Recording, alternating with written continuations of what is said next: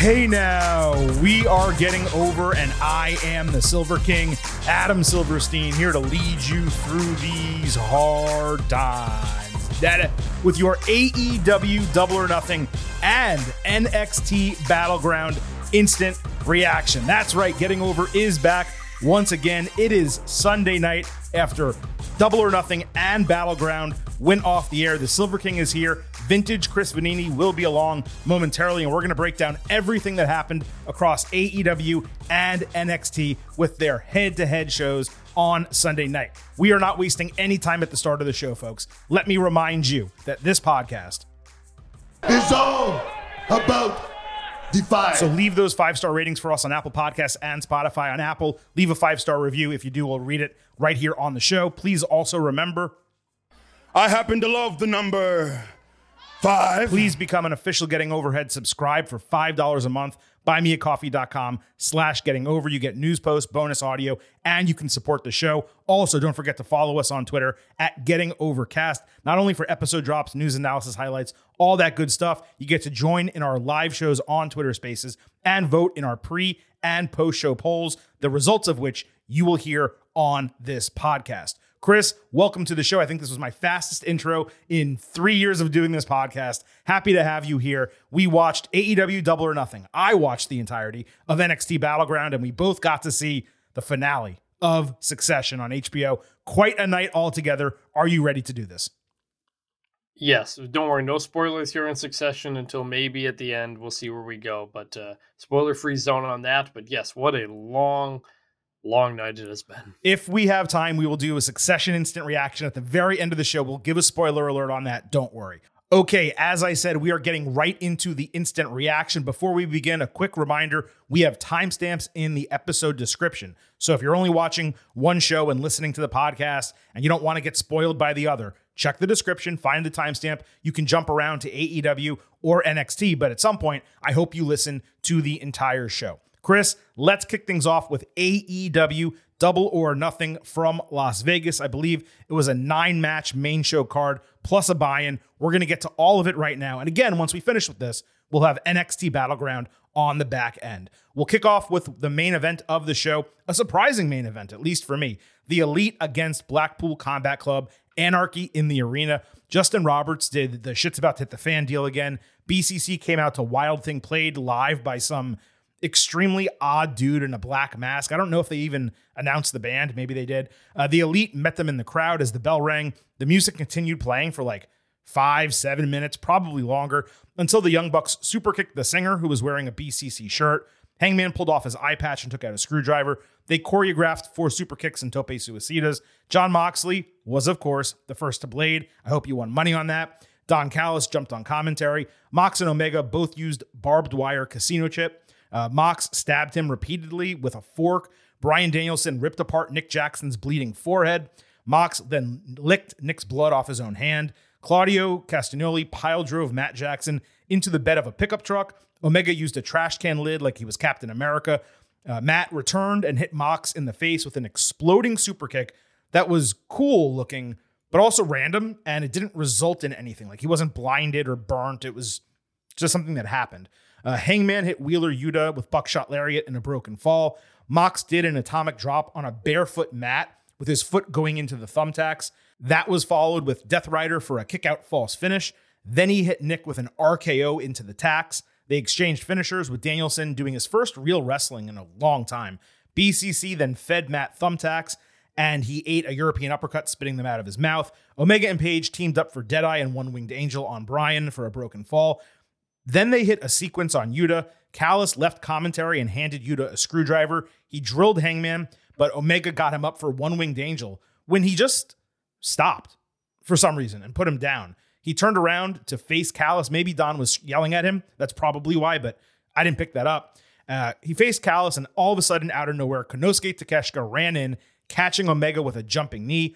Yuta then popped Kenny with a screwdriver and put him in the seatbelt for the BCC victory. Callis removed his belt and strangled Omega as Takeshita got in his face.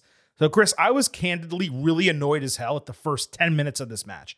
But once we got past the bullshit and the wild thing stuff, it absolutely and completely banged. It's probably going to get five stars from you know who. I couldn't get there des- Eh. despite much of the match being incredible because of what I already mentioned. I went, I was in the A zone last year, I think, and I'm going to be there again. 4.5 stars and an A. Maybe at rewatch, I could go to an A plus at 475. There were elements I loved, others I liked, others that were super annoying, but we got an excellent match with great creative and storytelling. As we always say, sometimes predictable things are good. And folks, I believe I have that. This was the exact finish I predicted with Callis and Takeshita. It's an excused loss. It created a five man team. It gave reason for this to move on to blood and guts sooner than later, probably with Kota Ibushi evening the sides with the elite. It all worked. Good storytelling, damn good match. I just didn't think it was match of the year contender. Yeah, I don't think anybody thinks that. It, it was a very good match, but in terms of the anarchy and the arenas, stadium stampedes, this might have been the worst one of the group, just in Mm. terms of memorable moments. Um, but but it was a lot of fun. It definitely picked up toward the end, got a lot better as it went on. The the the the, the guy singing, I don't think that was a mask. I think it was just blackface. No, no, no. Which- It was the, the the top half was a mask. The bottom half was black paint with a red streak in the middle. Yeah, very very strange. I you know it, it was I think the last Anarchy match where they had a song played for a very long time. They did. It might have been Jericho's theme, I think. So like that's kind of how they're starting to just do these, which I actually kind of don't mind. It it it kind of just keep it gets the intensity going at the beginning. The only thing is I wish they would just play other songs instead of repeating the same song over and over in this case wild thing like exactly. just be just be like the, the the house band or something like that while the, while it's going on or something like that. Right. Um, I think the first person to bleed in this match was Rick Knox. Actually, Really? Uh, Before Mox? Before Mox, Oh. yeah, before Mox did. I, I'm pretty sure it was before Mox did. Um, I don't know that that counts, but Uh, sure. yeah, because we had the over under on the on the Twitter of five minutes for somebody bled. I think we all assumed that would be Mox. Um, I think it. I think the over hit. I think unless I didn't Knox time it. We we will go back and time it. Yeah. I didn't have time. Mo- yeah, Mox uh, Mox was definitely the over, but Knox I wasn't sure. Um, the exploding super kick was cool, but you're right, it didn't end up meaning anything. Uh, the, the tax always just kind of grossed me out, uh, and Mhm. then the barefoot on the tax and mouth tax in the mouth was just it's a lot for me. I get it, but it's just it's a bit much for me. Uh, Takeshita's surprise, props to him for understanding the hard cam and understanding how to sell a moment. Because he does this thing, he takes it off and he turns and he stares for a good like five plus seconds. Because the problem with this match and many AEW matches is that there's just stuff going on at all times. Sometimes there's two big moments happening at once. Commentary can't keep control. By the way, commentary sucked on this show. It was really bad. And Yeah. I'll, I'll I'll I'll talk about it probably on several matches, but they were horrible. Um, and and but but Takeshita sold that well, and ultimately the right result. It's not really a match. I think I'm going to No. go back and watch again, but it ended up being entertaining. And on a card that was very slow to start, it finished on a high note. Yeah, like minor spoiler alert. Like I, a lot of this card just wasn't great, and some of it wasn't even good. But the co-main event delivered completely, Yes. and and this was one of that. Um, you know, before we get to the next match, do you agree with this main eventing? Yes, because it was going to destroy the arena. Mm-hmm. you kind of gotta you kind of gotta throw that on at the end. I, in, in general, I don't like the the title not main eventing shows, but given this style of match, you kind of had to. I was fine with it, not just for that reason, but for the exact same reason. I was okay with the tag team title match main eventing WWE Night of Champions because of the storyline and the finishing sequence. You can't have Takeshita come out and Callis and all them kill Omega, and let alone all the other things that you just talked about the exploding shoe and them tearing apart the arena. And then, like, take a 20 minute break, clean everything up, and say, okay, let's have a regular fatal four way match. Like, it just, Yeah. it just doesn't work. Same as with WWE. You couldn't have that huge bloodline implode segment and then say, okay, let's crown the first world heavyweight champion. It just, it doesn't work. They made the right decision. Right. I, am with you. I would prefer the world title main eventing, but if there's a match like this and there's a reason, I'm totally okay with it. And at least in this case, the world title co-main evented, where for WWE it opened the show. Yeah. They had a reason for that because Seth Rollins had to get out of there. Nevertheless, you know, Yeah, It would be and it's cool. it's pretty clear this will con- this will continue as we expected. And I I, I- I read that um, can, you know toward the end, fans are chanting for Ibushi before they went off the air, and at the end, apparently post broadcast, Kenny Omega cut a promo and said that he would be having two non AEW friends uh, coming to help him at some point. So perhaps that means Ibushi and somebody else. Uh, but I guess we'll see. This will continue as it should. This has been the most entertaining story in AEW right now. yeah, I don't know why they need two non AEW friends, but they only need one Maybe to make it five on five. I don't know. Yeah. Oh, maybe. Yeah. That, that would make sense. Yeah. A manager and Kota Ibushi possibly to even things out. Yeah, that could play. That makes sense. All right, let's get to the co-main event, the AEW World Championship. MJF defending against Darby Allin, Jungle Boy, and Sammy Guevara in a fatal four-way four pillars match. Now, this was not the main event as expected, and actually as we were told hours before the show. Uh, but Tay Melo came out with Sammy. They held signs announcing her pregnancy. Congrats to them. It was kind of strange to do it during an entrance to a title match he was going to lose, but it did make sense later. Uh, Darby got a vignette where he interrupted an Elvis officiated wedding by beating a guy with an MJF mask and then riding a skateboard on the back of a car after stuffing the dude in it with Elvis driving. Commentary's response to this only in AEW. Yeah, that's true. Yeah, only in AW. Yeah, only in AW will Darby Allin just murder a dude apparently who's not MJF. Like what? It's these vignettes every single time. They just it was it they, was they insane. they just rack my brain on who thinks these are good or entertaining. I, I just don't get it at all. yeah. Darby came out. I did. I did. I did like his entrance. I did like his Elvis uh, gear though. too. That's what I was gonna say. Yeah, he came out in an Elvis inspired gear, but half of it was painted as a skeleton. That looked sick. Keep the gear. yes. Ditch the stupid fucking vignettes, please.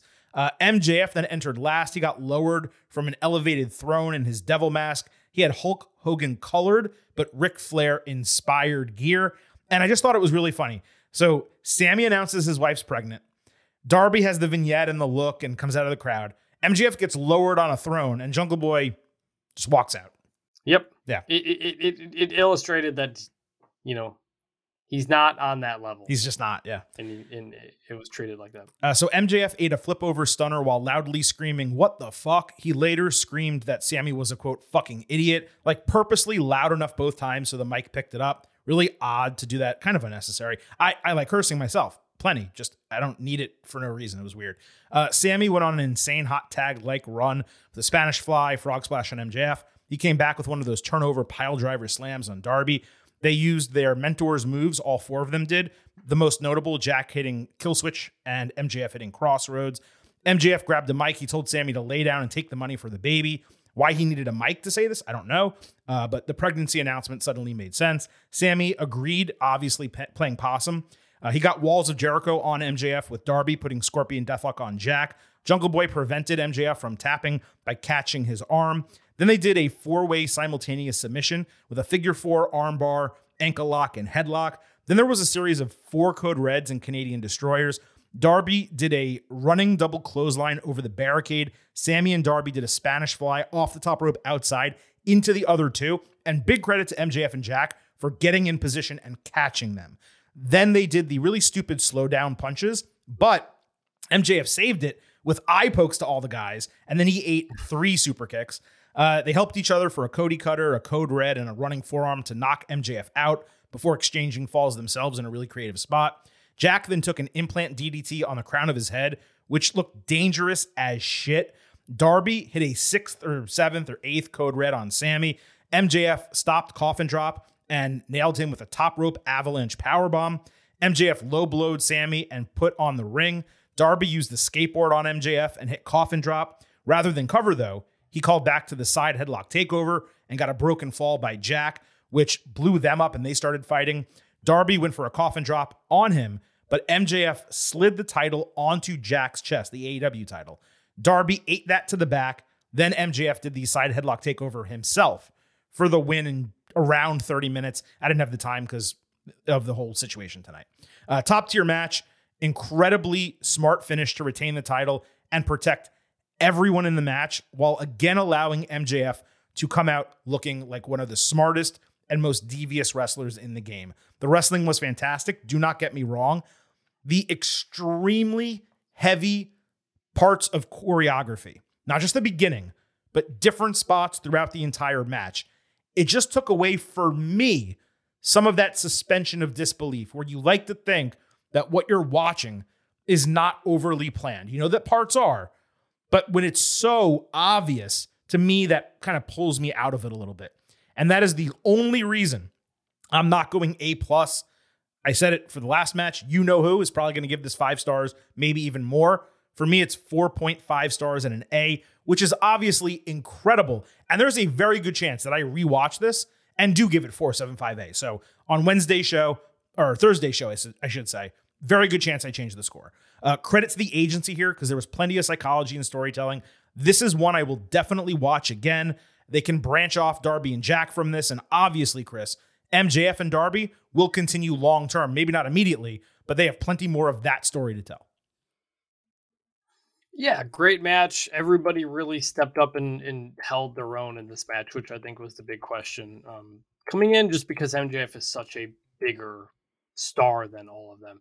It was notable that, especially early on, the three of them were ganging up on MJF, and the crowd was uh, booing. They were cheering for MJF at, at first. By the way, crowd also we'll probably talk about at the end, but the crowd was terrible. They were up for the yeah. last couple of matches, but on the night, like historically bad uh, AEW crowd. Um, the the the choreograph stuff was a bit much, but some of it was pretty cool. Like the the the, the three of them doing the pin flipping. Like that's a thing oh, that yeah. gets overdone, but that was a very cool way to do it. Mm-hmm. Um, that that was uh, that was fun. Um, the Spanish fly off the top rope onto the other guys was a ridiculous spot, and uh, this is where I got to bring up commentary again mm-hmm. because mm-hmm. my God, they were horrible in this match. First off, MJF does his entrance, and Taz and Schiavone are just like dismissive of it. Like they laughed, I think, at the beginning they of did. it. Yeah. They're and they're just like, oh my God, this guy. That is, I don't care if you hate him. You should be hyping him up and telling us why he's so good, why he's the champion, why everybody fears him. You may not like him, but he you know does blah blah blah blah blah. Like mm-hmm. that's what that's the point of commentary. Like he like there's they were just so just like annoyed with him to the point where like i'm not going to take him as seriously if he's just a jerk. You know like that was a real missed opportunity. That spanish fly spot it happens and tony Schiavone just like nonchalantly goes was that a spanish fly into a couple of bodies? Right. Like what? Like, right. what was that call um so that was very frustrating but uh, in the end, the right guy won, and I think I think everybody looked better coming out of this, which was the goal of the whole feud, the um, whole four pillars thing. I'm going to disagree. Elevate everybody.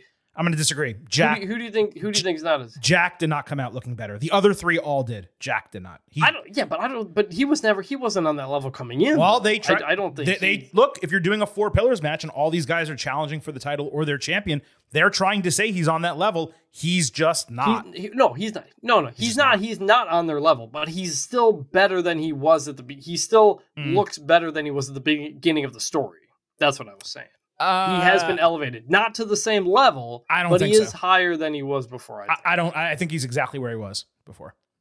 I hate to say it, I do. Seems like a good kid, but anything else? No, I, I think that's that's uh, also again. Congrats to Sammy and Tay on the child. All right, let's move to Adam Cole against Chris Jericho in an unsanctioned match. Now, Sabu was announced as the special enforcer, which I thought was strange given he came out on Dynamite specifically to have Adam Cole's back. He was announced by Adam Cole. And it was also kind of repetitive given there was already a special guest referee match on the show. Now, this was initially announced as the opener, but it went on second. So commentary somehow fucked that up. All of JAS was out with Jericho, and both Roderick Strong and Sabu came out with Cole. Sabu hit one of the JAS guys immediately. Then he did a chair duel with Jericho. And then he tripped off the top rope, putting a guy through a table. So again, I'm not sure how he was supposed to be an impartial enforcer. And then after this no. happened, we never saw him again. He never came back. He was never no. part of the rest of the match. No. So eventually they fought one on one after this, and no one else, guys wise, part of JS or Cole's crew interfered. Uh, Cole escaped walls Jericho by spraying a fire extinguisher. Then he hit Jericho with it. He came back with a code breaker. Jericho threatened Cole with a kendo stick. So then Britt Baker ran down and destroyed Jericho with one. It really was the highlight of the entire match. Saraya ran down for the save, but got hit and then chased to the back. Cole ate a chair thrown to his head and fell backwards into a table at ringside. They ended up with a chain, which Cole used to hit Panama Sunrise, kind of. Uh, then he lowered the boom, wrapped the chain around his knee, and did a second one. And I'm like, okay, that's the finish, right? He pins him. We're done. Everything's great. Except he didn't go for the count. Instead, he crouched over Jericho, seemingly wrapped the chain around his hand, but I don't think he ever got it on there. And he kept punching him in the head until the referee rang the bell for a stoppage victory. And the crowd went mild. It was straight up dead. Like it was completely silent after the Britt Baker spot. Baker got a pop, Saraya got a pop, them chasing each other got a pop, and then it was dead. The wrestling was rough. Jericho struggled to keep up with Cole. Cole had to finish the match by throwing believable punches, except he couldn't. They all looked like they didn't even come close to hitting him. Like, I forgot what the match was, but in the early days of AEW, someone did worked punches in a similar fashion and missed all of them. And it was like a big, you know, online hysteria type of thing. These were the same. They were very similar. I think it was someone from Dark Order that did that. But the best thing I can say here is the right person won. Uh, this disappointed massively. I think it was the single most disappointing match of the entire weekend. They ended an unsanctioned match with a referee stoppage. It's not as ridiculous as ending Hell in a Cell with a disqualification, but it's pretty close. I went 2.25 stars and a C with Baker's spot helping, but that may be overrating this match. And Baker coming out to protect her husband, and I do not mind women standing up for men, you know, because it works both ways. But it made it look like Cole was unable to fight his own battle against a much older dude in Jericho, despite them being one on one and him not having odds against him. I can't really put that out of my mind in the finish. I may grade this even lower when I rewatch it. Yeah, it was horrible. The, the the beginning was kind of fun, but it was really it was just a five on three match. Like it, it again, Sabu wasn't the guest enforcer; he was just on Cole's team, you Yeah. know, with him and Roddy Strong. And I think, like, I, I was the the Britt Baker part. Like, I didn't think that took away from Cole. I liked that part. That was the part. Again, they got the biggest Yeah, it was cool. from the crowd. It Yeah. made it, it it made sense, you know, um, based on the story and everything like that. If the match was bad, but if they had done the pin at the end, I think you can say, all right, that kind of sucked, but like Cole got the win. Maybe he can move forward now. Instead, you get that weird, like that finish was like a Vince McMahon era WWE Yeah. type of finish. Oh, we're gonna we're gonna we're gonna throw in uh referee stoppage. Dude, it's an unsanctioned match.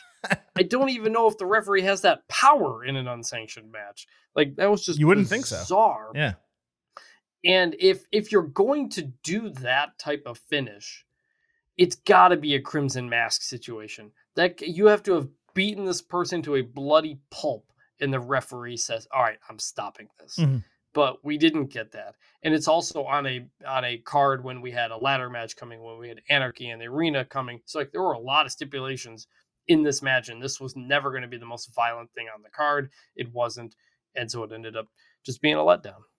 Yeah, that's a great way to put it. Uh, Jericho and Saraya later ranted backstage, demanding a tag team match. And then he threw a fireball at some random guy's face. Uh, it was a strange segment. The fireball shit is such an eye roll. Like sometimes he's this guy and sometimes he's not. It sucks that this is continuing, but at least it makes sense for them to do a tag team match. And at least they're getting it out of the way Wednesday. I hope after Wednesday, this shit is over. Let's move to the women's championship. Jamie Hayter against Toni Storm.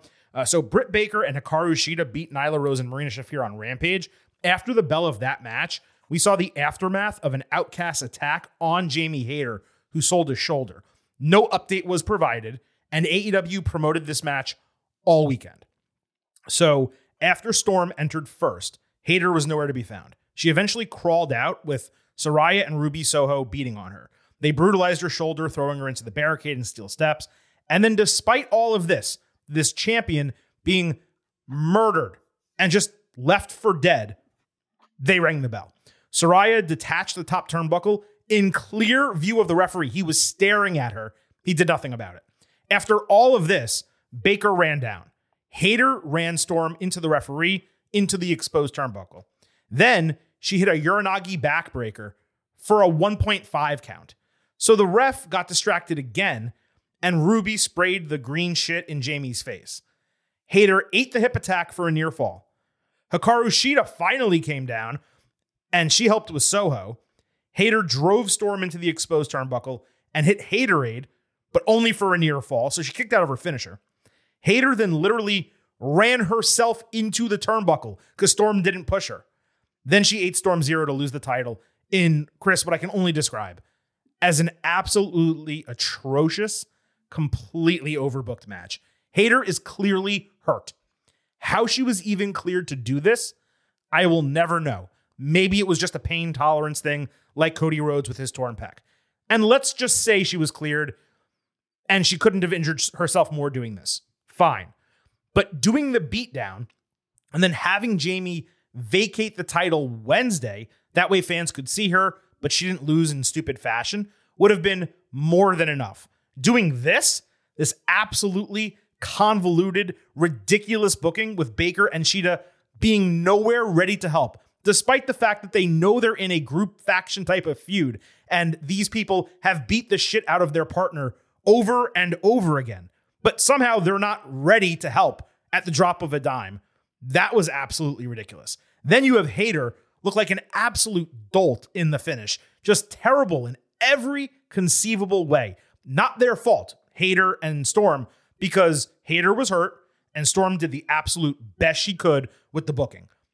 The booking was horrible. The decision making, even worse, because they've known about Hayter's injury for weeks and they could not come up with something better than this. That is completely unacceptable. I went 1.25 stars and a D, but really?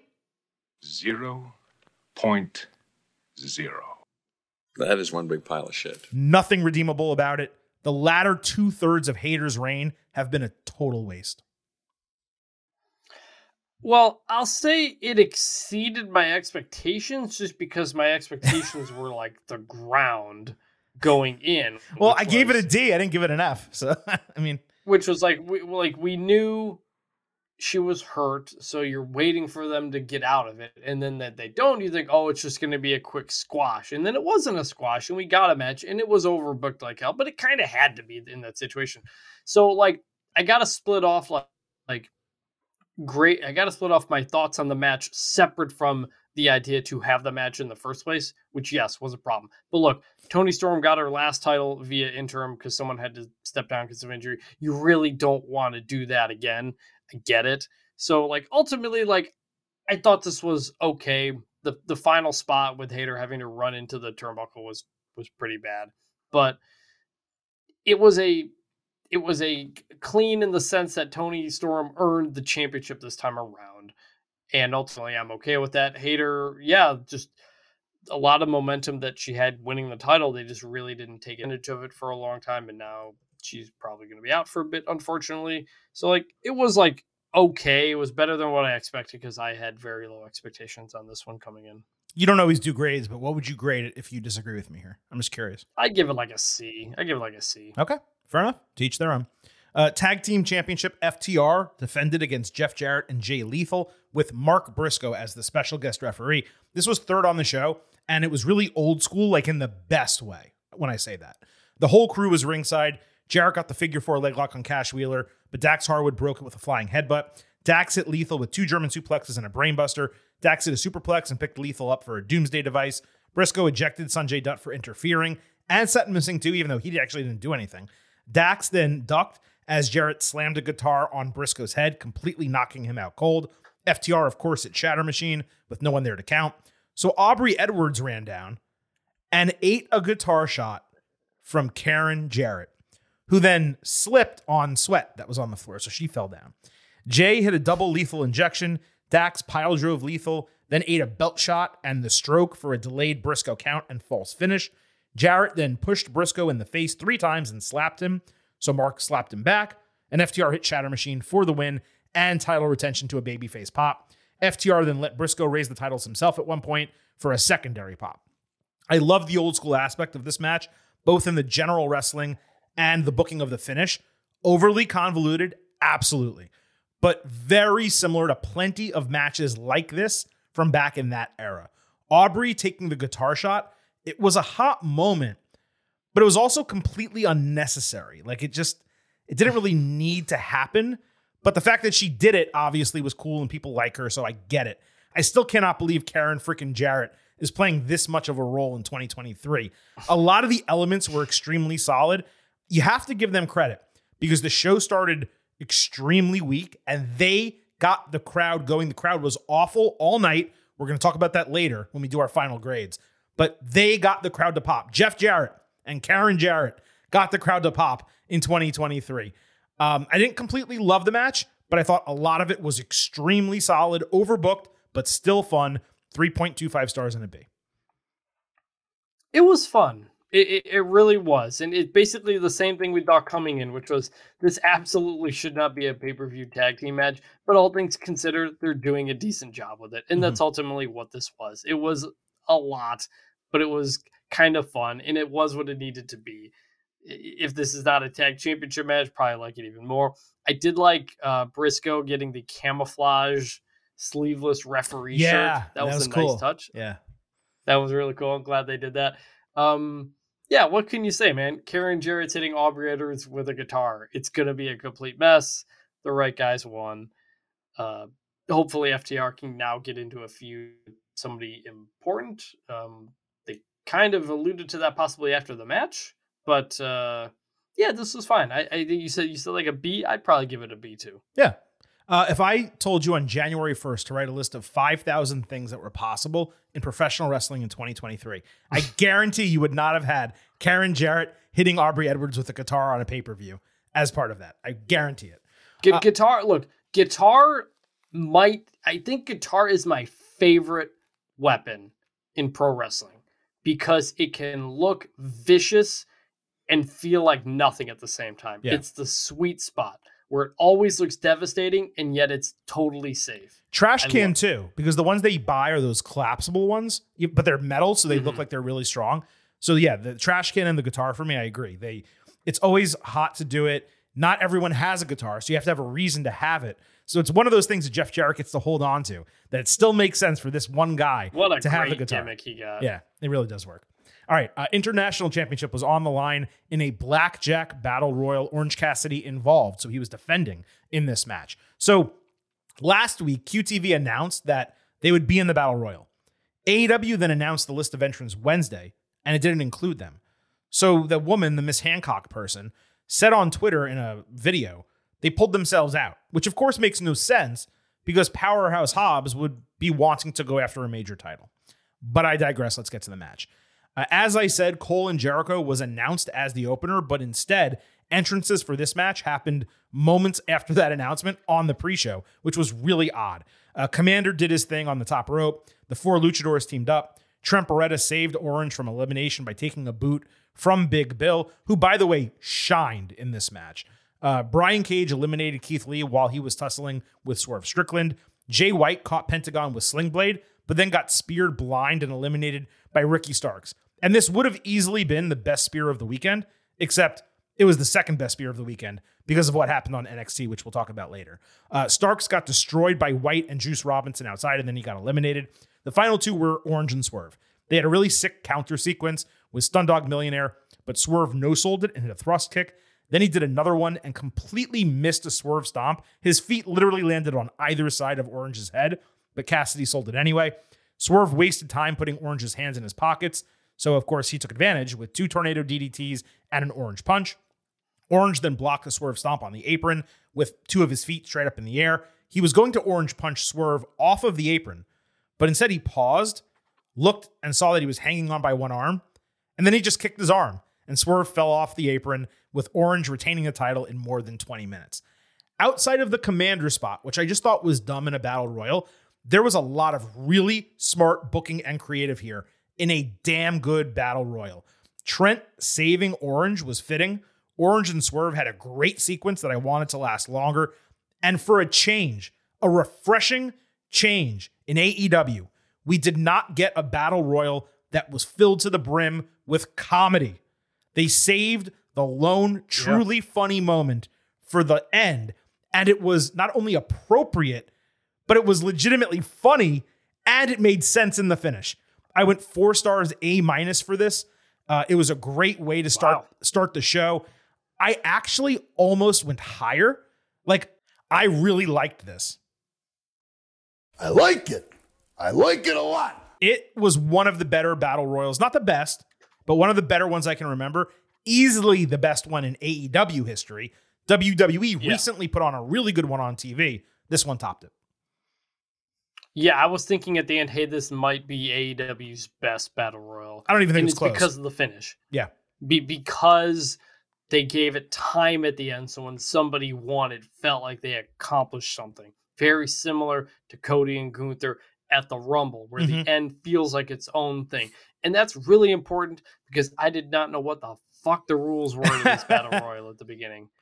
I, I see Bandito running the ropes and then jumping out of the ring to do on somebody and he gets back in. I'm like, I guess he's still in the match. I don't know. You have people on the outside to like start. It was I I missed what the rules were. It was conf- it, it, they didn't explain them well even moving forwards. Part of it's on me, I guess, but I just I, I missed it apparently. Didn't know what the hell was going on. Um, I really liked Brian Cage's uh, Zangief gear Mhm. uh, from Street Fighter. Street Fighter. Yes. um, uh, it did have the classic AEW issue of too many people doing wrestling moves at the same time. Like in a WWE Battle Royal, it's just punching and punching and stuff in the corner, and then you've got people in the middle doing stuff to shine. AEW always has so many people like doing real moves all at once, and it's hard to keep track of everything.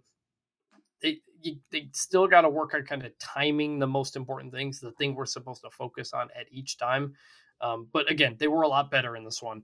Um, uh, Jay White look did did like nothing in this match. It was Very really surprising. disappointing. Yeah. Uh, continues to just do nothing of note since he joined AEW. Very disappointing. Um, I, I wrote this on my notes. Did I have this right? Did Brian Cage eliminate Keith Lee? Yeah, I said that. Uh, Keith was wrestling Yeah. with Swerve, and Cage eliminated. Keith. Yeah. Yeah. How do you not have Swerve be the one to eliminate Keith Lee? Well, I was I was okay with that. Here, here's why I was here's why I was totally okay with that. Swerve contributed because they were fighting. Two, Yeah. Cage is aligned with Swerve, and Cage is the bigger, stronger guy, and Keith Lee's enormous. So for me, it was okay. That's true. I guess Yeah. I guess he is in the embassy or whatever, isn't he? I Yeah. guess that kind of makes sense. He's But his number still, two I guy. Would have had Swerve do it. Yeah. I, I, I'm still I'm glad they got the face to face and they did some stuff. And still, I just think it would have been more impactful if Swerve was the guy to do it. Either way, uh, toward the end, I, d- I didn't quite catch what the move was, but um, the orange Swerve part, I think somebody botched something and the crowd was chanting, uh, "You fucked up." Oh. That is the dumbest chant in wrestling Yeah, I hate that. to yeah. do stuff like that, and I hate it when that happens all the time. I like So when they don't do chanted. that, guys. I like when they chant it in kayfabe, where someone does something and they're Yes. like, "Oh, you fucked up!" Like that. This person's about to beat your ass. But like to call Yeah. someone out for messing up a move. I mean, we can do that, you know, after the fact on commentary here when we're talking. But you don't need to do that uh, in Yeah, the crowd bo- live. That's Bo- botchamania culture is one of the dumbest things in wrestling. Yeah. So I just want to point that out. But uh, in the end, we got a really good ending, and that's the most important part of a battle royal. In the end, Yeah. what people remember are the you remember the entrances if it's the Royal Rumble, if it's a surprise, Mhm. and you remember the end. And they nailed the end. So kudos to them for that. Yeah.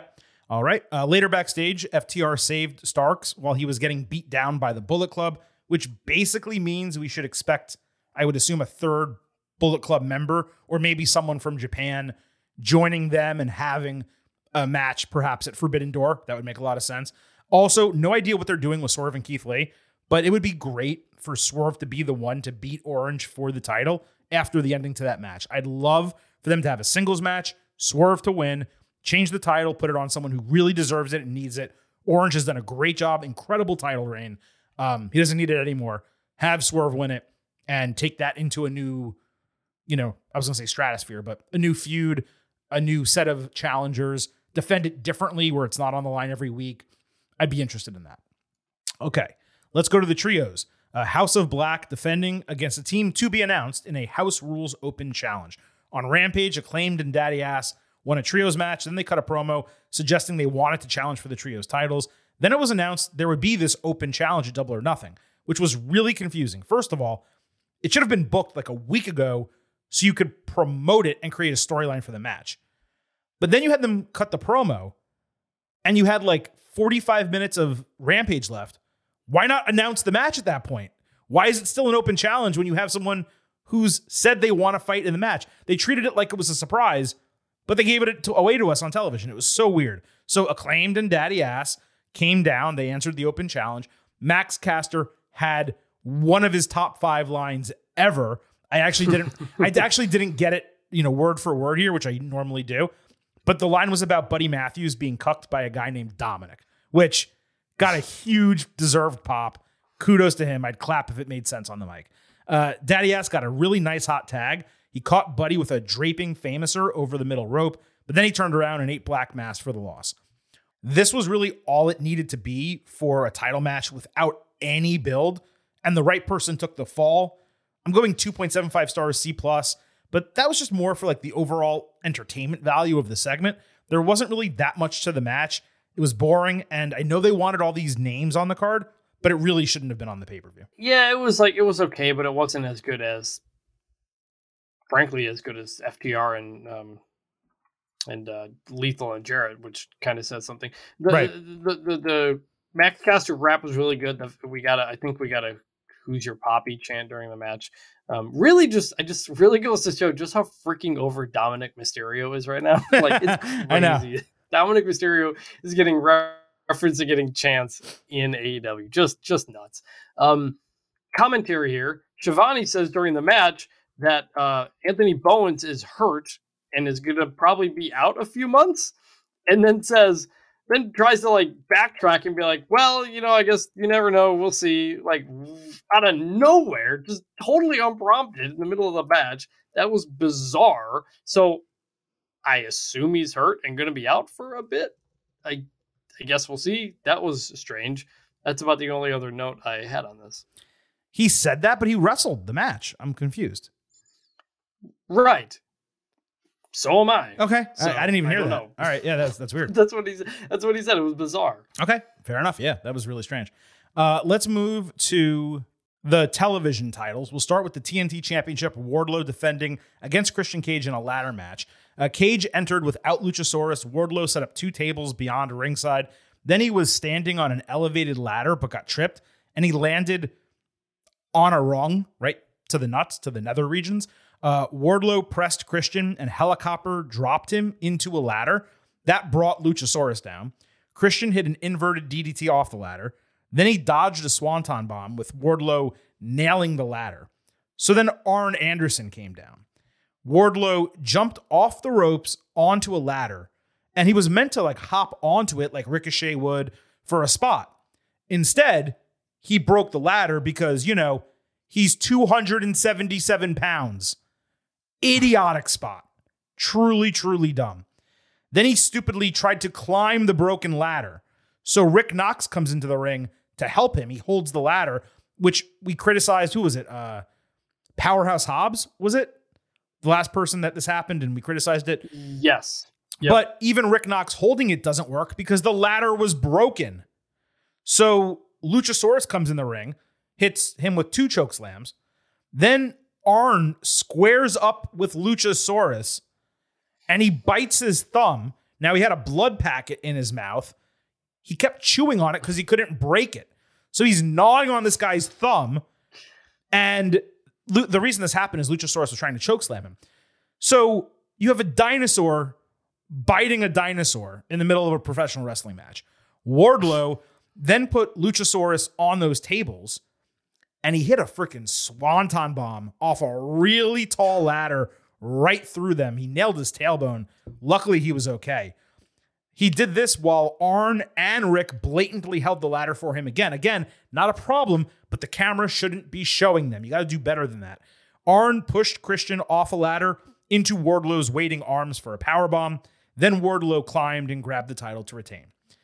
This was an absolute mess. I have no idea how to even grade it. Wardlow had to be assisted by a 64 year old to beat a 49 year old. Multiple spots didn't work. Arn bit a dinosaur's thumb, but Wardlow also hit a really sick swanton, and they did the really cool move with Christian getting pushed off the ladder into the power bomb. So it's like, how do I compute an convoluted, ridiculous match with Arn Anderson getting involved with this huge guy hitting two awesome moves, but also in an extremely dumb manner trying to jump onto a ladder? How do I put all that together for a grade? I have no freaking idea. It's a 2.75 C plus, maybe a 3 B minus. It's right there. The ridiculous parts were so eye rolling that it was tough for me to get past them. Dude, that Swanton was insane. It was ridiculous. That's that was Jeff Hardy level height. yeah. The same thing he did to Bubba Ray Dudley back in the day at WrestleMania X7, I think.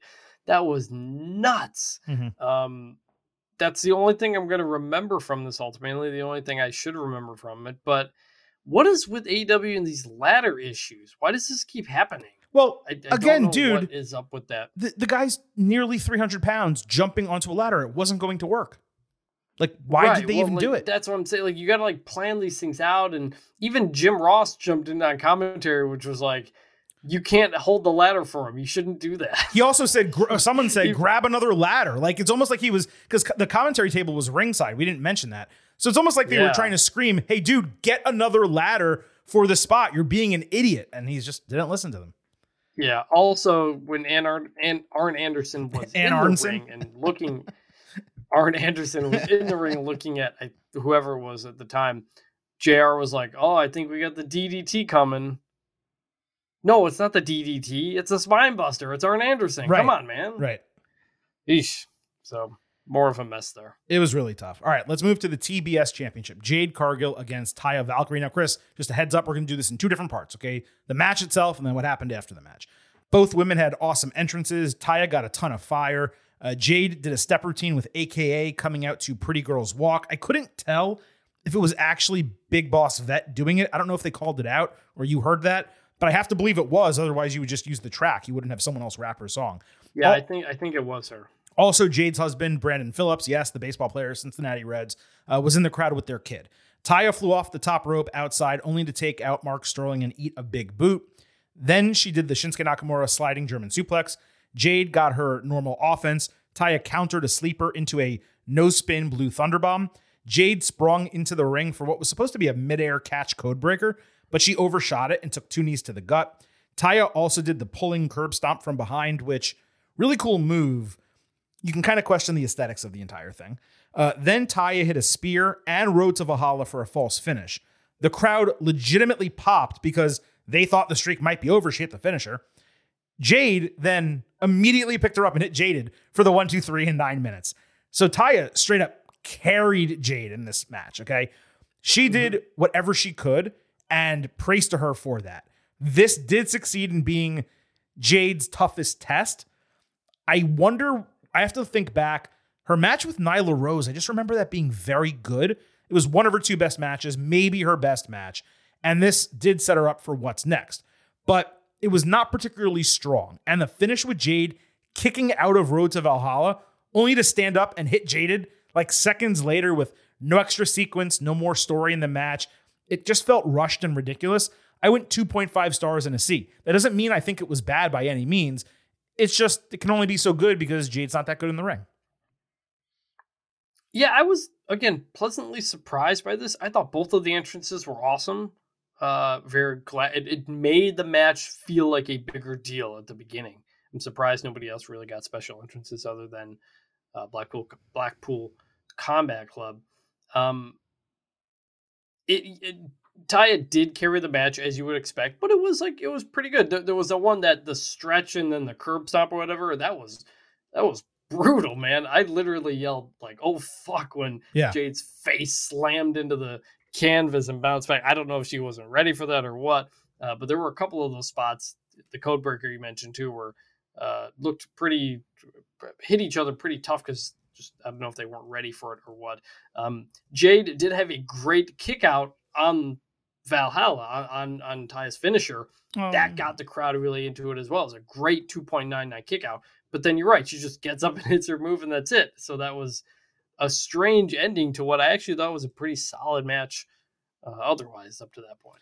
Yeah, I, um I actually didn't think her kick, out was good at all. I'm not saying that it wasn't timely, but she doesn't kick out with like the umph that you want in a spot like that, especially for someone her size. So I disagree with that, but I thought she did on that one. That's weird. Okay. I, I agreed. General, she does it, but I actually thought she did on that one okay, fair enough, fair enough. because Ty had Ty had both of her arms pinned down with her hands, and so it was a, it really was like an emph- emph- emphatic uh, kick out with her right arm. I just I stood out to me at least. Okay. So after the bell, uh, Mark Sterling grabs a microphone and praises Jade for going to 60 0. And as soon as he grabs this mic, you know, hey, a post match angle is coming. And that's okay. That happens in wrestling, but you knew it was coming. So he said, there's nobody left for her. And then you really knew what was coming. Uh, and she can beat anyone, anytime, anywhere. So, of course, Kris Statlander returned. And we talked about this on the Ultimate Preview. It, you know, she tore her ACL. She was out about nine months. It's been nine months. It made sense for her to come back and beat Jade sooner than later. And for some reason, they did the match immediately. So Stat just beat Jade's ass, uh, but she did eat a pump kick. Then she escaped Jaded and hit, I think it's called Sunday Night Fever, uh, for the win in one minute. The pop for Statlander's return and the victory were tremendous. I mean, it wasn't as hot as it would be if the crowd was good, like if it was in Chicago, but the pops were still really good. Confetti was somehow ready to go for this, by the way. The only time that we saw Confetti all night for all these title matches, and it was ready for Statlander. Uh, Stat looked great in her return. The alien shit was gone. She looked just as strong and as dominant as Jade in the few seconds that they actually stood next to each other. I just didn't agree with the booking. First of all, Sterling said she would fight anyone, anytime, anywhere. And that's it's one thing to say that. But then actually being dumb enough to do it are two completely different things. That's horrible kayfabe management and really bad decision making by Jade. Like, it's one thing when like a jobber comes out on TV and you're like, okay, I'll fight her also. When you see Kris Statlander walking down to the ring, it's not like you've made a verbal contract. You just say, hold your horses. You you're a heel, right? You jump out of you're not a baby face, you're a heel. You jump out of the ring, you wave your finger, and then you, they do the match on Dynamite, and Statlander wins in a real match, nine, 10 minutes, whatever the case might be. Commentary explained that Jade was exhausted from her match. Fair. But she still mm-hmm. lost in one minute. Now, Statlander's going to be fine because she just returned. She got a big pop. But imagine how she could have been elevated if she beat Jade clean in a real match on Dynamite or at the next show. Instead, they ended a 60 and 0 title reign that lasted, I mean, I don't even know how long, over a year, right? Um, they completely wasted this on a happenstance, caught by surprise title change. Again, I am not trying to rain on the parade at all because it was a great moment for Stat. I just completely disagree with the booking decision.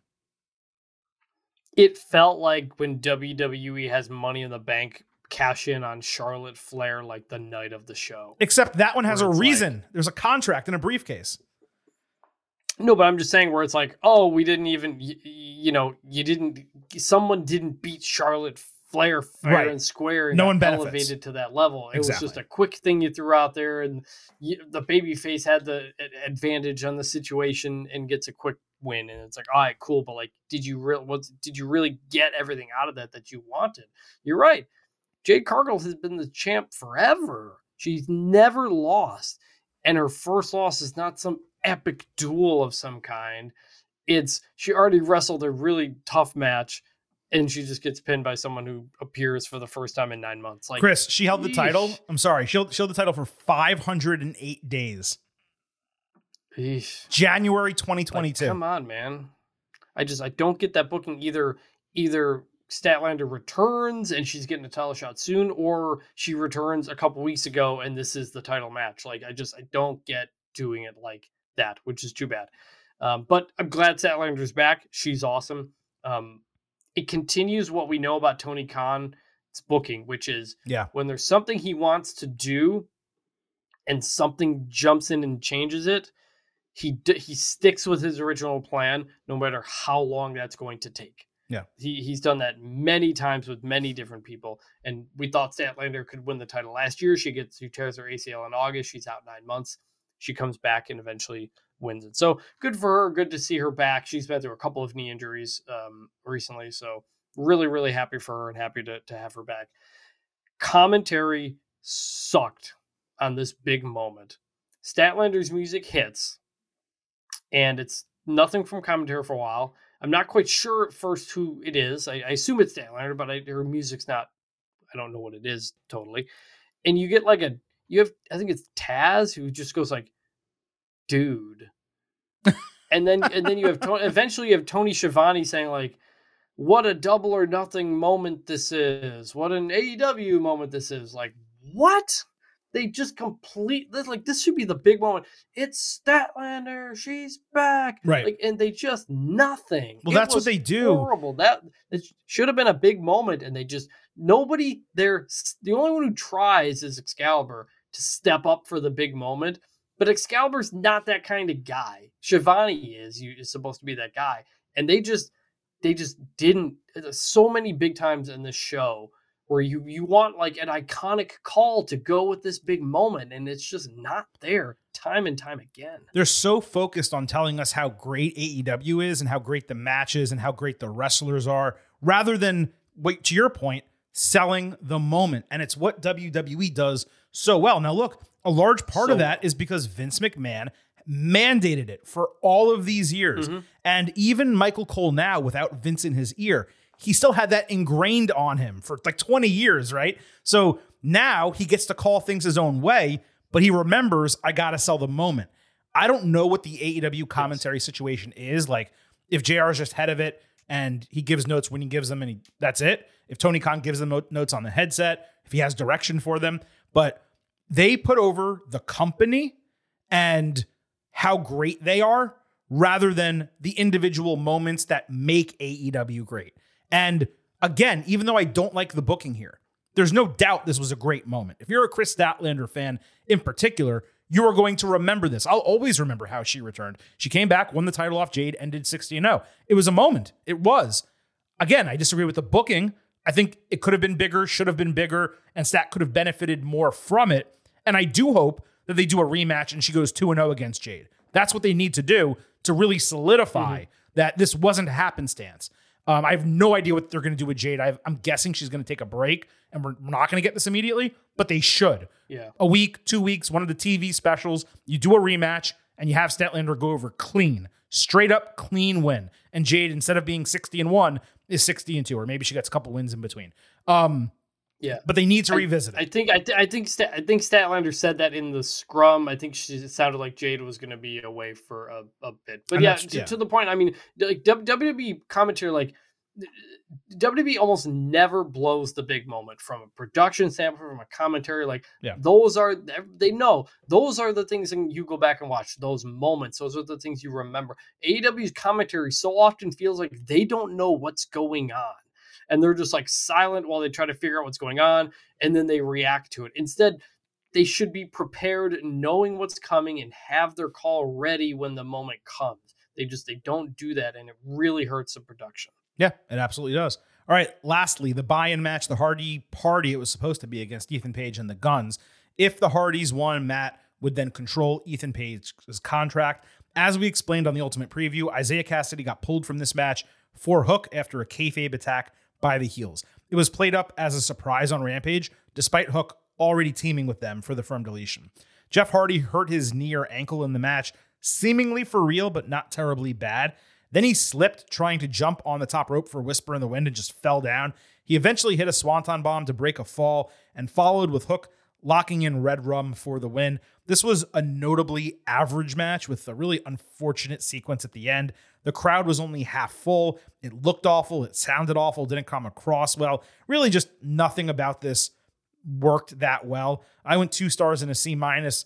You know, it was fine, but I mean, you have the Hardys on the kickoff show. What are you doing? My only thought was it must be pretty cool for the Hardys to be wrestling with Taz's son and against Billy Gunn's sons, like Mhm. these wrestlers who they worked with uh, back in the day. Uh, probably feel old, but also it's pretty cool for for that to happen. Um, Jeff Hardy, the slip on when he jumped onto the top rope. We were doing the live Twitter Spaces at that moment, and I thought it was legit. I thought he legit hurt his knee and tried to do something and completely fell. I don't know if he slipped off the rope or if he was selling the bad knee. No, he man, slipped. he hit the canvas hard He slipped. when you did that. And Jeff Jeff Hardy does not need to be taking bumps like that for for knee selling. So ultimately, the faces won as we expected. Ethan Page's contract is there. I don't know. I don't really care about this story. I don't think many people do, but you put the stipulation in, that's going to happen. We'll see what happens. Uh, I should note here, uh, we're not going to go through what happened in the AEW Double or Nothing scrum, but MJF did hurt his forearm in the match. It was heavily taped afterward. It wasn't braced, so one would assume it wasn't broken or fractured and he'll be okay. Nevertheless, he did hurt it. That is one notable news item coming out of it. Any additional news items coming out of the scrum, we will discuss this upcoming Thursday on our next AEW and NXT podcast. Chris, with the instant reaction of Double or Nothing all complete, let's go to our post show grades. A reminder. Well, re- real quick, real quick, real quick. Did we want to talk about the Owen Cup bit? no. Okay. Do you? I just, it was a lot of talking and it was kind of confusing as to what is going Uh, on. they did the what, what what do they call it? The opening happened. ceremonies of the Owen Hart tournament. Martha Hart came out, yes. said a lot of things that were some of them maybe meant to be funny but weren't. Tony Khan, they came out in a Mountie hat that they called a fedora. He looked like an idiot. It sucked. Um, they're starting the tournament at or around Forbidden Door. I forgot what they said. Uh, Yeah, at, at Forbidden Door. what else? What else is there? Anything? And they're going to end. They're going to end it in Calgary. I think. Right, they're going to end it in Calgary, Alberta, Canada, their home, which is really cool. I love that. That's awesome. Mhm. That that's it. Okay, so That's uh, coming back. Going Among back, many things. yeah. Yeah. going back to what I said, uh, we're all complete with the instant reaction. Let's move to the post-show grades for AEW Double or Nothing. We'll start with a reminder of where we were coming in, our pre-show grades. Now, Chris and I on the Ultimate Preview podcast, we were both in agreement. We thought it would be a B plus show. All of you are getting overheads, got to vote in our Twitter poll at Getting Overcast, and this was the breakdown: 12% A, uh, 68% B, 17% C, 3% D to F, about an 84, which is a low B, the lowest B that you can actually have. Now, moving into the post show grades, Chris, when we do this, I always let you go first. I have the results from the getting overheads, I have my own grade, but what is your final grade for AEW double or nothing? I'm gonna give this a straight B. Uh, the the last two matches really carried the show. Really good stuff. Almost the entire rest of the card was a mess. Um, either poor match quality or bizarre booking or what. Stuff happened. We had two women's title changes. Um, you know, like stuff. Ha- Statlander returned. Like some stuff happened, so I like appreciated that. But I don't know if it's because there were so many other things going on at once tonight, but it was just very, very hard to get into it. The crowd certainly did not help. That really put a damper on it. We'll talk about that in a second again. Um, I think I'm just gonna go like B, like like like uh, like 85, 86, like right below a B plus. I think if we got a clear five star match or A plus matches, which I don't have them at those two main events, I have them as really high A's as of right now, then I might be able to agree with you and elevate what was like a C plus show otherwise before those up to that type of level. But I can't get all the way there. I'm going to be at a B minus, an 83 out of 100. So the highest B minus you can get, but a B minus nonetheless.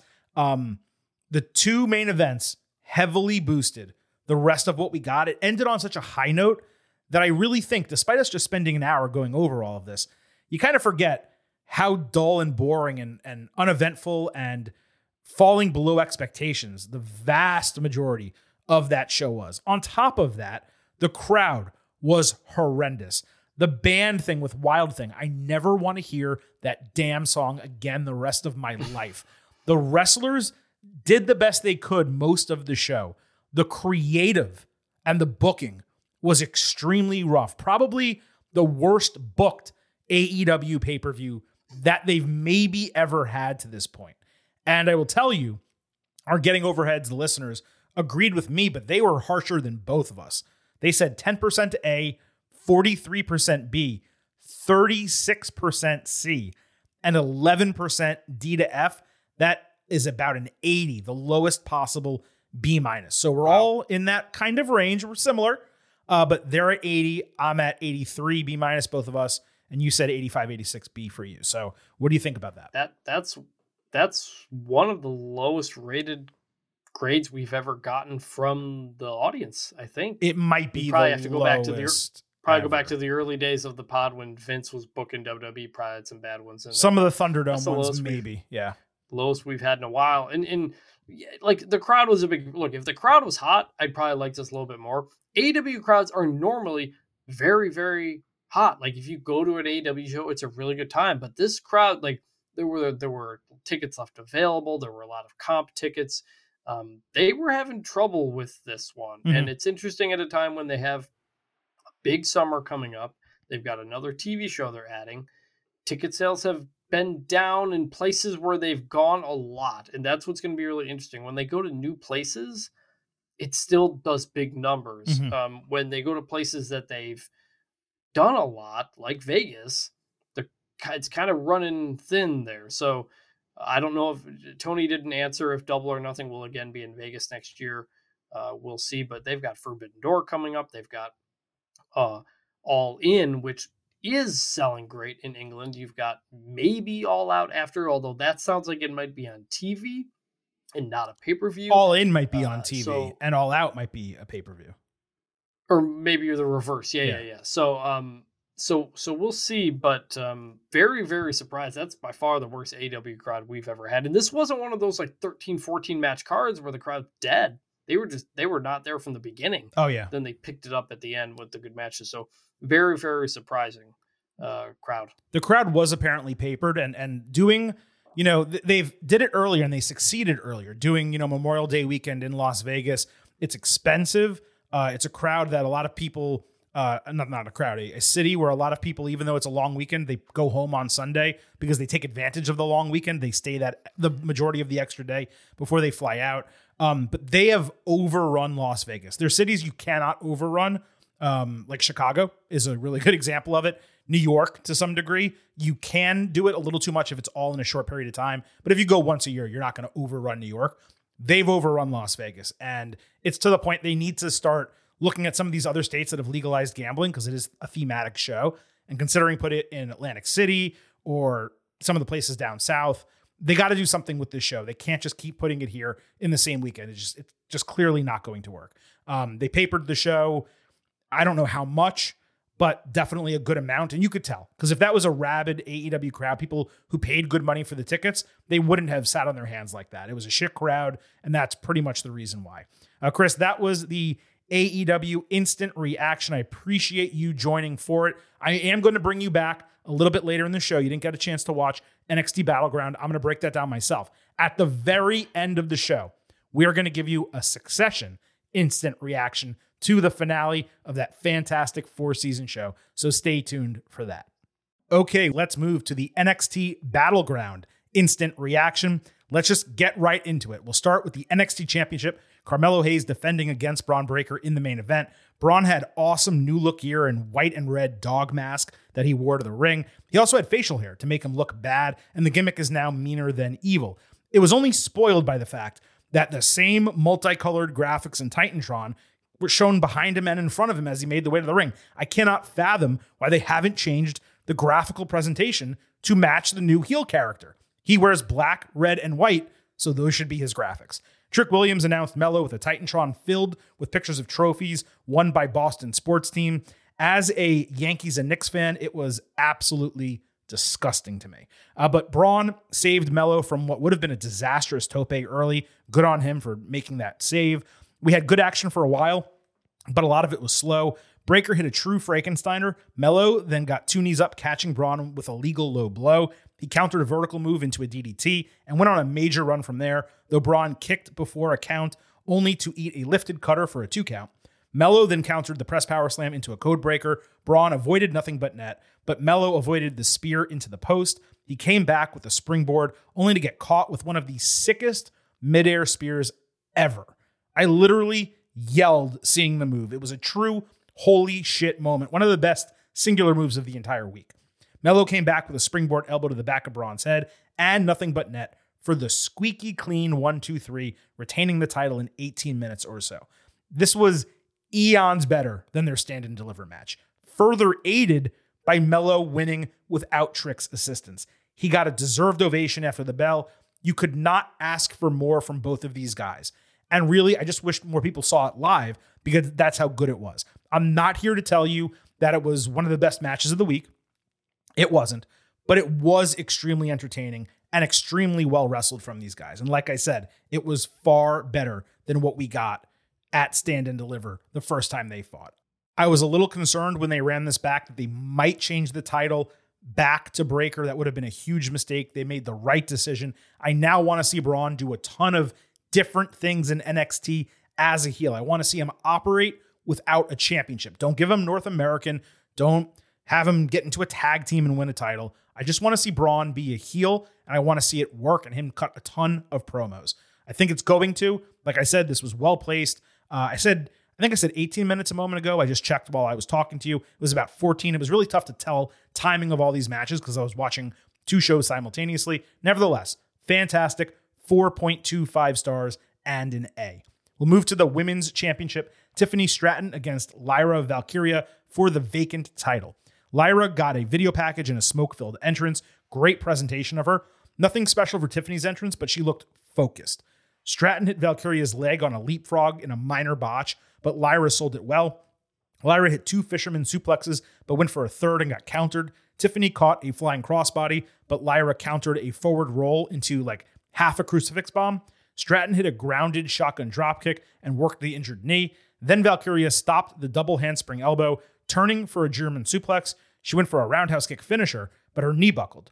So Tiffy lifted her for the forward roll, but Lyra avoided prettiest moonsault ever and actually hit the roundhouse kick. She didn't get a cover until a couple seconds later, so Stratton got her foot on the ropes. Tiffy then countered a powerbomb off the ropes into a hurricanrana. She followed with the forward roll and the prettiest moonsault ever to become the new NXT Women's Champion in 16 minutes. Despite some hiccups early, and there were a couple missed moves at times here as well, there is absolutely no doubt that this match was a Banger. and it was easily Stratton's best in NXT. I questioned on the Ultimate Preview why they went with Lyra instead of Roxanne Perez here, especially coming out of that semifinal match. Well, you know what? Shut my mouth. They needed Lyra's experience to help get Stratton to this level of match. It really was an exceptional showing and a queen making moment for her. Obviously, the right champion, a tremendous showcase for one of WWE's long term major stars. She was a made woman coming out of this match. That is all you could ask for. I went four stars and an A minus for the match. And there's a good chance I go higher on a rewatch, but there were so many instances of slightly missed moves or things that weren't completely fluid that it's really tough to go to a higher level. But it was one of the best women's matches that NXT has put on in the 2.0 era. No question about it. Ilja Dragunov fought Dijak in a last man standing match. Dragunov had his really sick red contacts, and the match began. Uh, Dijak caught Ilja trying the leaping falling forearm outside, so he slammed him into the steel steps. Dijak picked up a table, and Dragunov just ran himself through it like a cannonball to take out Dijak on the other side. He literally put his body through the table to take out uh, Dijak, who was holding it up. It was truly an insane spot, and he busted open his chin hard Hardaway doing it as well. Dijak threw Ilja off his back into the steps in the ring, with Dragunov delivering a spike DDT into the steps, then drilling Dijak with them on the canvas, and then hitting a Van Terminator with the damn steps. Dijak broke the count at 9.5 using the ropes. It was an insane start to the match. Dijak then chokeslammed him on the apron and hit Feast Your Eyes, but Ilja's body fell limp onto the middle rope while he was standing. So Dijak sat him in the corner and teed off five times with a full home run swing using a kendo stick. Then it eventually broke. Then he murdered him with a full swing of a chair shot to the back. Ilja rebounded with a running European uppercut. Then he got the stairs set up and hit the leaping, falling forearm off the stairs into the back of Dijak's head, directly into a chair on the canvas. He stood at 9.9, like in Rocky 2, in the final round when they both knocked each other out simultaneously and got the win in the last man standing match. Ilja then jumped back onto the upturned steel steps to a huge ovation at the end. Now, if you remember what I said on the Ultimate Preview, my expectations were sky high for this match, and it somehow exceeded them. Just a straight up incredible match, bell to bell. And let me tell you something right now. If Ilja Dragunov was not already over with you, He got over. he got over in this freaking match. It was somehow shorter than I expected, yet more action packed than I expected. At the time I watched it, it was my match of the weekend. And kind of coming back now, talking through everything that happened in AEW, I still kind of have it there. They went back to all the elements of their feud. I actually didn't even love their feud, but Dragunov looked like a superhero in the finish. Dijak again proved that he is insanely underrated and he has finally completely washed the stink of T Bar off of him. We never even have to mention it again. This is a no brainer A plus match. I have it at 4.75 stars right now. I will rewatch it. There's a chance it goes to five. I doubt it will because the story isn't that strong. This was a match of the year contender. It was the best match of the weekend. If Dragunov is not already my favorite wrestler, he is sure as shit getting close. One of the best last man standing matches of all time. And as you know, if you're a longtime listener to this show, I hate last man standing matches. And yet, this one worked that well. The North American Championship was on the line. Wes Lee defending against Tyler Bate and Joe Gacy in a triple threat. This actually opened Battleground. Only Ava was with Gacy, who had a really cool light up mask with a black light entrance. Bate had an insane spot for a guy his size, doing a helicopter with Gacy on his shoulders while simultaneously swinging Wes Lee. There was also a Bate Hurricanrana into a Gacy catch powerbomb spot on Wes Lee, and then a Gacy double inverted and regular DDT spot. There was another cool spot with Gacy hitting the handspring lariat as Bate hit the rebound lariat, except instead of both of them nailing Wes Lee in the middle, they took each other out. Wes then hit a double cardiac kick for a false finish on Gacy. Bate broke a fall with a corkscrew and hit Tyler Driver 97 on Gacy, only for Lee to break the fall with a Meteora pushing him backwards. Wes hit a huge tope over the corner outside and took a uranage, but Wes Lee caught Gacy with cardiac kick while he simultaneously tried the handspring lariat for the title retention in about 12 minutes. Straight up brilliant triple threat. It banged from bell to bell. It was missing a storyline to take it higher. I mean, it had one coming in, and they told it during the match. It just wasn't strong enough to elevate the entire thing, but it was exceptional with the right winner. Wes Lee has now set a title defense record for NXT. I gave this 4.25 stars as an and an A. Again, it didn't have the storyline and it didn't have long enough runtime for it to really go higher than that.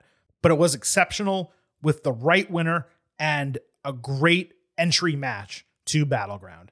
Uh, between Gunther, Wes Lee, and Orange Cassidy, we are really eating right now when it comes to mid card champions across WWE, NXT, and AEW. All three of them are absolutely crushing it. So credit to those guys.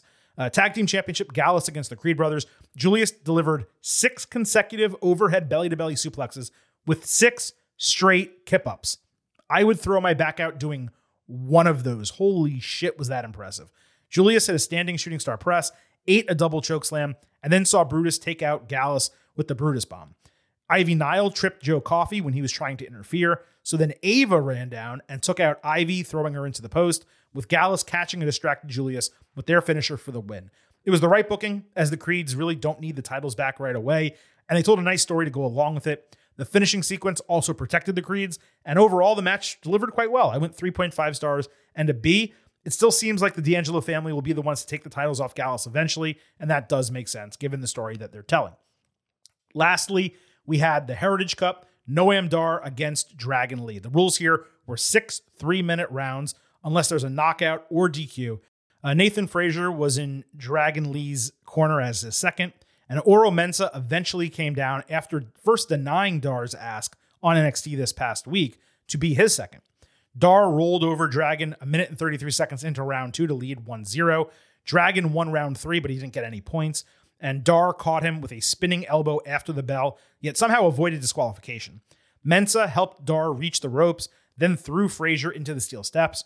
Dragon caught Dar with a tornado inverted DDT, tying it at 1 1 after 206 in round four.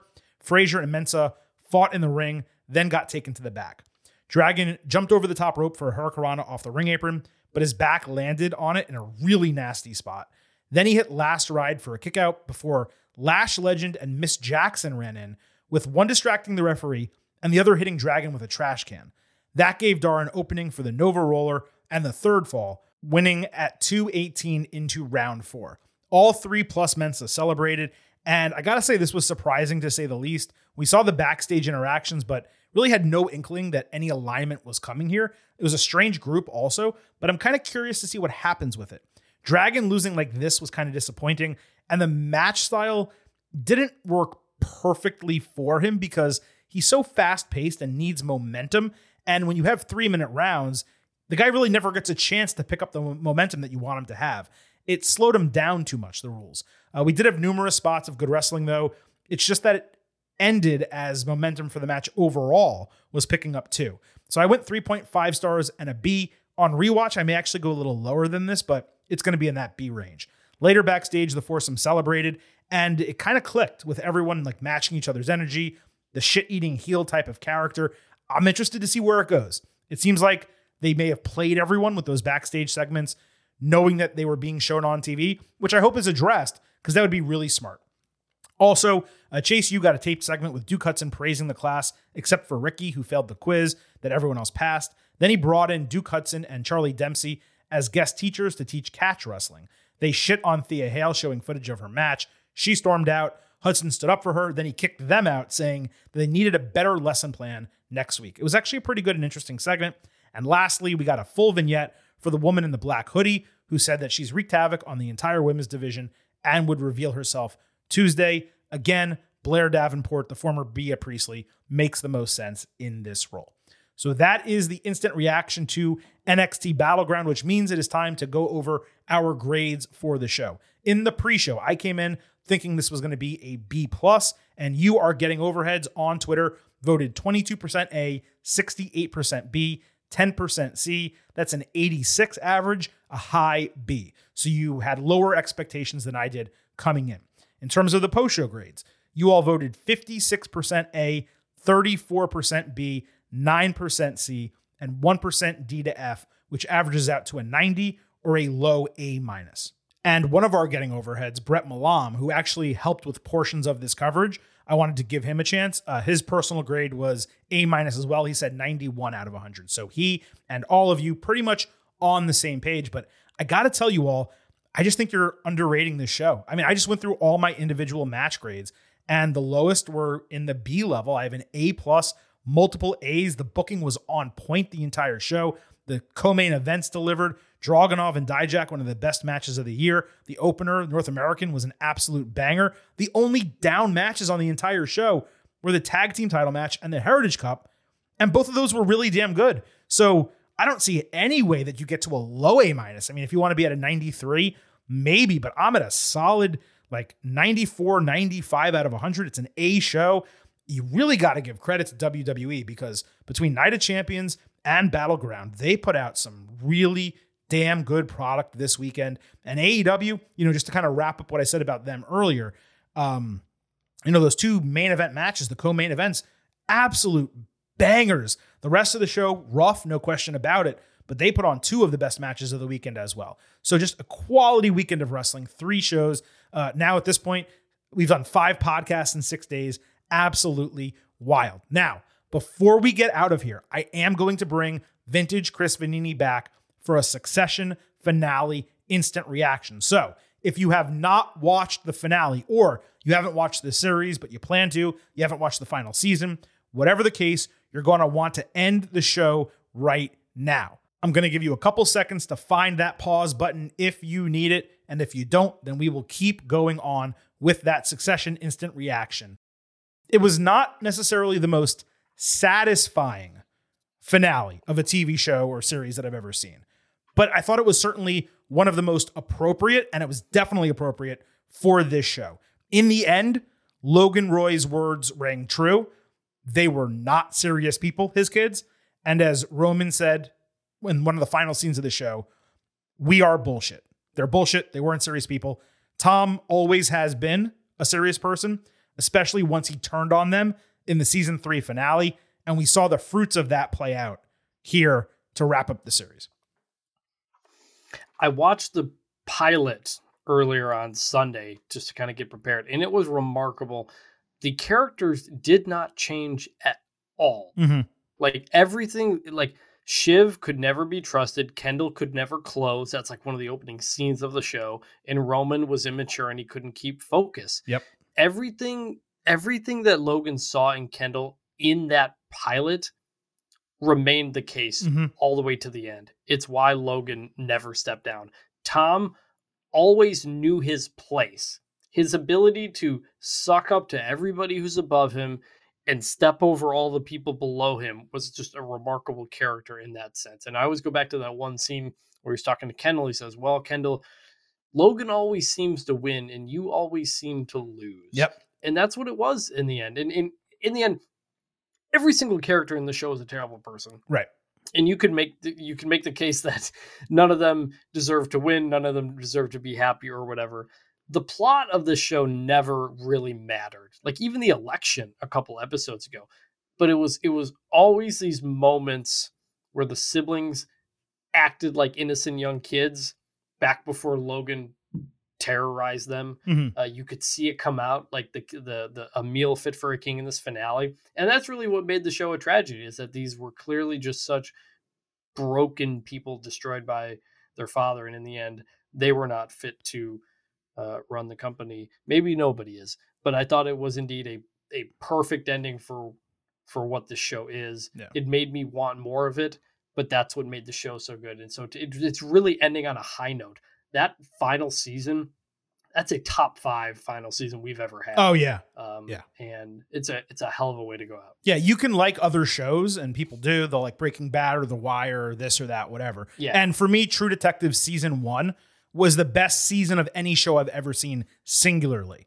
But this, you say top five, it may be top three for me, maybe even number one, final season of a show that I can remember. And even this episode, Chris, there were so many individual moments. Like you have Matsson telling Tom, I want to bang your wife, and he's in the process of reconciling with her, but he's such a shit eater that he just like lets it happen, right? Um, Yep. Connor allocating all the shit because all he cares about are the material things because he knows he can't get anything else. Greg both being smart and stupid simultaneously. Smart with the translator, stupid by laying his cards out there and it, almost coming back to bite him in the ass again. Shiv again being one of the most aggravating characters in television history, can never read a room, always makes the wrong decision, screws herself over time and again because of her personality. You have that scene where Ken hugged Rome and dug his stitches into his shoulder so he's abusing him while simultaneously showing him affection just like his father did.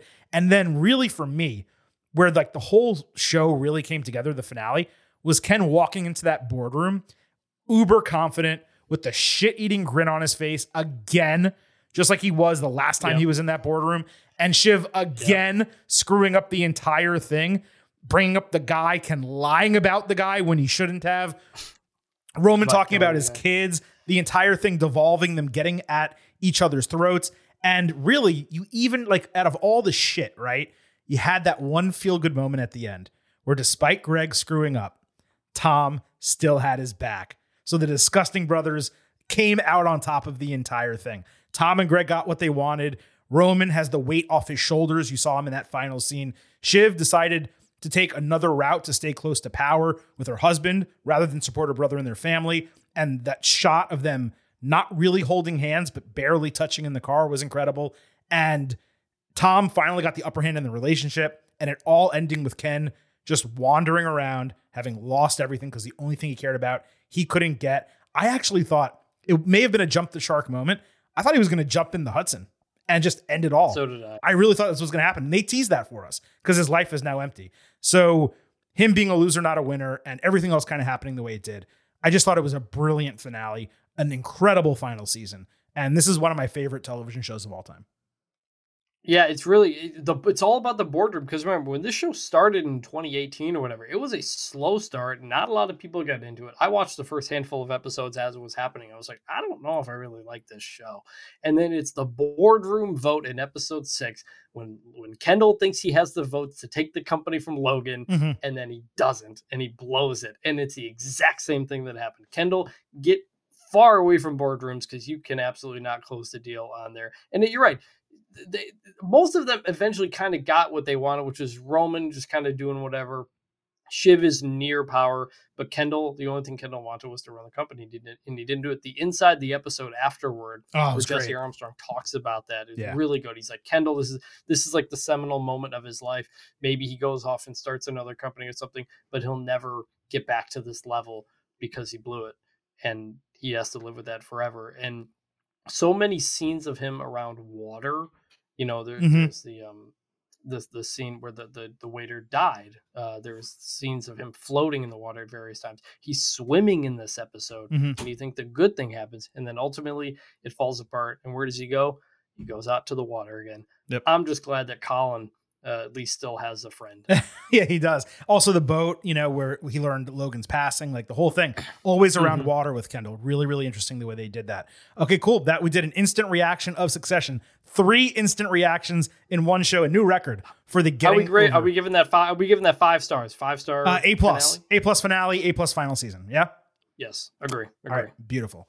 Unlike them, we are serious people here at the Getting Over Wrestling Podcast, and we appreciate all of you joining us for this three way instant reaction edition of the show. Thank you all so much for listening. Here's what's coming up on Getting Over Tuesday. We will be back with our WWE episode, The Fallout from Night of Champions, and everything that goes down on Raw this Monday night. And on Thursday, we will be back with our next AEW and NXT episode, Fallout from Double or Nothing, and Battleground, along with everything that happens on Dynamite and NXT this week. We appreciate you all so much. Allow me to remind you on the way out this podcast. is all about Defy. So please leave those five star ratings and reviews where possible on Apple Podcasts and Spotify. And don't forget, I happen to love the number five. please consider subscribing and being an official Getting Overhead. Buymeacoffee.com slash Getting Over. It's $5 a month. You get bonus audio, you get news posts from us, and you contribute to the longevity of the show. $5 a month. It's a Starbucks coffee. We would greatly appreciate it. Thanks to Vintage Chris Vannini for joining your boy right here, the Silver King, Adam Silverstein. Thank all of you for listening to this podcast. We appreciate you very much. It is time for us to sign off and for me to leave you with just three final words. Bye for now.